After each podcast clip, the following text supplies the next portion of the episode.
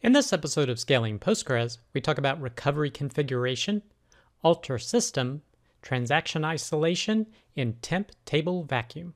I'm Creston Jamison, and this is Scaling Postgres, episode 85.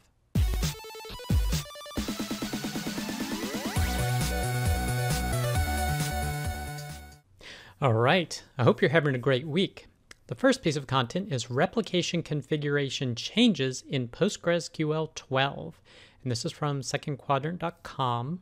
And basically, with Postgres 12, the way you set up uh, recovery as well as replication has changed because the recovery.conf file is no longer used.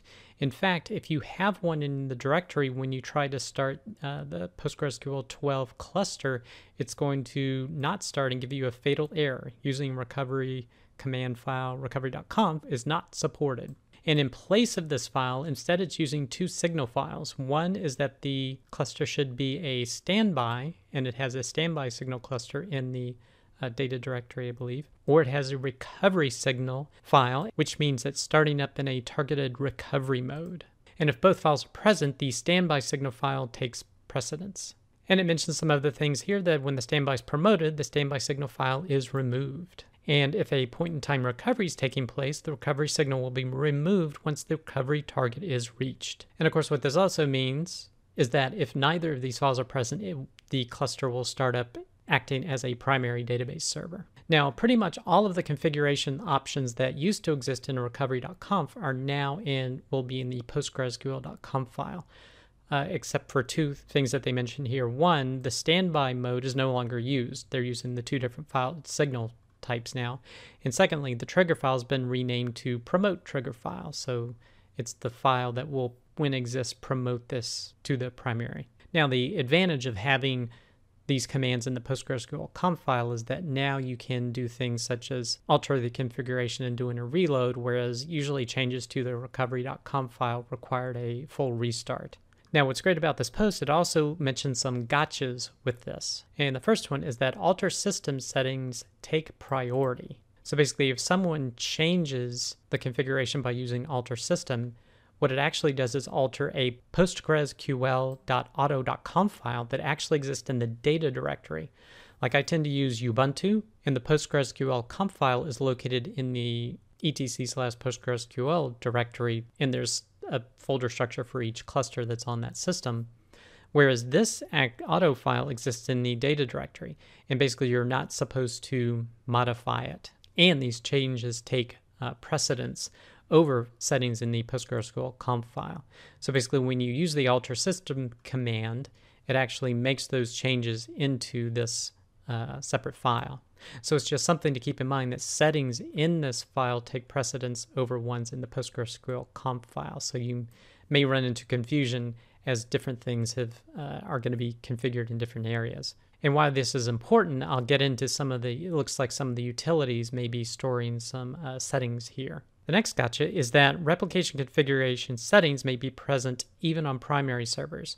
So because this is in the postgresql.conf file, it could have like primary connection info setting here. Could be in the primary, but it's not a replica. Basically, you have to rely upon the standby files to identify if it's a replica or not, or query a system table. The next gotcha is no canonical location to write configuration settings. Basically, since it's part of the system configuration now, it could be in multiple files or multiple locations, whereas before it was just known to be in one file. And the other thing uh, they also mention is, of course, that the last configuration parameter read takes priority. And again, we're referencing again the postgresql.auto.conf file that is modified by alter system and other utilities that they mention here, such as pg-base backup or uh, rep manager, which is a backup replication manager, I believe, by second quadrant. Uh, another gotcha is a risk of signal file confusion. So basically, you need to just be aware of these two files in their existence and their purpose. And the last gotcha, that's really mostly just a configuration change, is that only one parameter from the recovery target family may be specified. And they mentioned that in a PostgreSQL 11 and earlier, the last instance of these parameters was used. However, this time, it system won't start up unless there's one and only one, uh, which I think is a safer setting for the recovery target, but uh, it's just a change you need to uh, keep in mind. So now, related to this post, there's actually three other posts that talk about uh, these configuration changes. Uh, the next one's by Percona.com, and its title is How to Set Up Streaming Replication in PostgreSQL 12. Now, again, they talk a lot about the changes that uh, the fact that recovery.conf has gone away and you need to do your configuration slightly differently to do replication. So they are doing this on a CentOS system, I believe. So they're showing the different ways to get the change the parameters you need to set up replication, create a user, update the PGHBA file so that you can connect to the primary. And then they do a PG base backup to the primary, and they're actually using the R option, which we'll look at in a second here. Basically, that writes the appropriate files to be able to start up the system in the recovery mode. So, for example, using this R option, it actually, the PG base backup utility actually writes to the PostgreSQL.auto.conf file that was mentioned before that's in the data directory of PostgreSQL, and it adds the uh, listen addresses and the primary connection info that was input uh, with the command pgbase backup command here. So this is a pretty good post about showing you how to walk through and talks a little bit more about the changes that have come with uh, PostgreSQL 12 with regard to recovery and also replication. Uh, the only thing that I saw here that it kind of gives me pause is the fact that they actually did an echo to write to the postgresql.auto.conf file when it explicitly says in the postgresql.auto.conf file is do not edit this file manually. It will be overwritten by the alter system command. Uh, so, th- so they did overwrite it here. I would probably not do this because it's it uh, seems to be not the best practice, uh, but just something to keep in mind. Next post also related to this change. So apparently, with people trying 12, they may be running into this issue. This is where is my recovery.conf file in PostgreSQL version 12? And this is from postgresrocks.enterprisedb.com. And his answer is the short answer is it's gone. And again, he runs through the different process, why it's gone, Again, talking about how PG base backup with the R option and how it works differently. So again, another resource to go and read to help you get up to speed before you're imp- implementing 12 and needing to change your recovery processes potentially as well as your replication processes. With this, I haven't used the alter system command a lot. Typically, what I do is modify the PostgreSQL.conf file and then do a reload of the system. But this may see more increased usage, so it would probably be a good practice. And again, this command's been around for a long, long time, but to get familiar with the alter system command and, and how it works, as well as looking at the uh, PG base backup command. So in versions 11 and prior, the R option, the capital R option, or the write recovery.conf option was write a minimal recovery.conf file. Well, those no longer exist. And in version 12, that same option in PG base backup actually does a create a standby signal file and append connection settings to uh, the postgresql.auto.conf file. And this also adds the uh, replication slot if PGBase backup is using a replication slot. So again, so just, just some changes and some gotchas to be aware of with regard to PostgreSQL 12 in terms of recovery as well as uh, replication. The next post is time and relative dimension in space and this is from pgdba.org. And this is a great post. He explains things very well, talking about essentially transaction isolation levels. Uh, first, he covers MVCC, so it's multi-version concurrency control, how PostgreSQL handles acts concurrent access to a lot of the different data and then what each individual can see.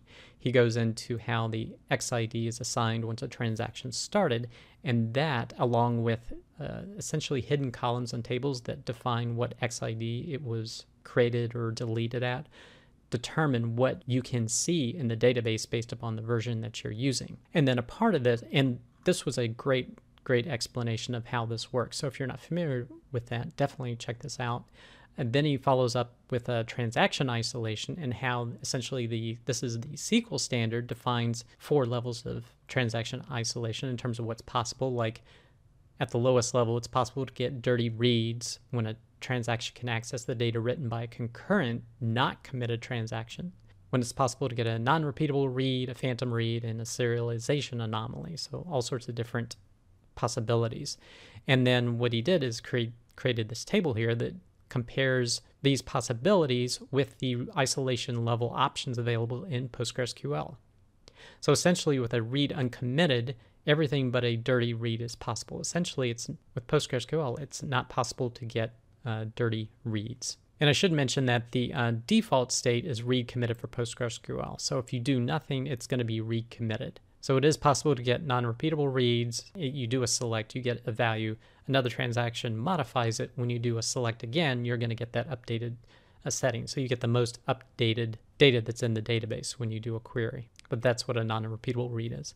But you can change the isolation level in PostgreSQL to be a repeatable read, and this can be on a per transaction level or for your particular session that you're connecting to the database as. And with a repeatable read, you actually get rid of non-repeatable reads and phantom reads, although it's still possible to get a serialization anomaly where the order of the transactions, there's no guarantee as, as to when that can happen. And here he talks about being able to set the transaction isolation level as a part of a transaction. And he goes over discussing this in more detail read committed, along with some examples, repeatable read, and then finally serializable. So, again, this is a great post and discusses how uh, this kind of system works and how using these transaction is- isolation levels you can alter the concurrency of PostgreSQL depending upon your use case. So, particularly if you're a developer, I encourage you to check out this post.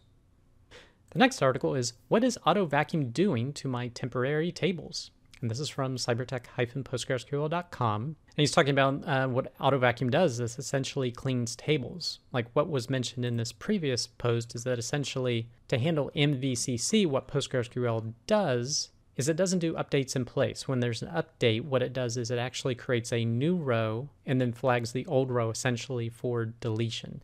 But it can still be visible based upon the transaction isolation level. What auto vacuum does is it goes into the table and then clears out all the old rows, essentially finally deletes them, as opposed to just being marked for deletion, as well as reset the XID that was mentioned uh, in this post as well. So auto vacuum goes on a regular basis and essentially vacuums all these dead tuples from the tables. But an issue is it actually does not vacuum temporary tables. Temporary tables exist within the essentially connection that you're using and they get discarded once that connection is uh, stopped or that session has stopped. And he has an example here where he is actually using an extension to, to be able to get statistics with regard to the tuple. He creates a real table called treal and then creates a temporary table called ttemp. He inserts 5 million rows. He deletes half of those rows from each of the tables, waits a bit for auto vacuum to clean up the uh, real table. And then when he checks the uh, stats of the tuple for the real table, you can see hardly any dead tuples and a fair amount of free uh, percentage of space has essentially been reclaimed by doing the vacuum operation. Whereas when he looks at the temporary table, you can see tons of dead tuples. So auto vacuum has not uh, touched this table, and you, of course, don't have that much free space. So this can be an issue if you're trying to keep temporary tables around a long time because they're not going to be auto vacuumed. He says you can manually vacuum, uh, so that works. But definitely, again, don't have like long running transactions with temporary tables that last a while because they're not going to be vacuumed. If you do have a temporary table, they get so large it's going to be around a while or potentially run into a transaction ID wraparound depending on how much data you're working with. Sounds like you may need to manually vacuum it or drop those temp tables when you can and, and recreate them again. So just something to keep in mind. And another great blog post from cybertec-postgresql.com. The last post is Newbie to PostgreSQL, Where to Start. And this is from the HighGo website. And it's basically listing uh, resources that they suggest to their developers or people getting to start to use PostgreSQL for the first time. And the number one link he mentions here is postgresqltutorial.com as well as uh, momjian.us's website at his extended presentations, and of course the official PostgreSQL documentation. So if you are at the getting started stage, it's definitely a blog post to check out. That does it for this episode of Scaling Postgres. You can get links to all the content mentioned in the show notes. Be sure to head over to scalingpostgres.com where you can sign up to receive weekly notifications of each episode, or you can subscribe via YouTube or iTunes. Thanks.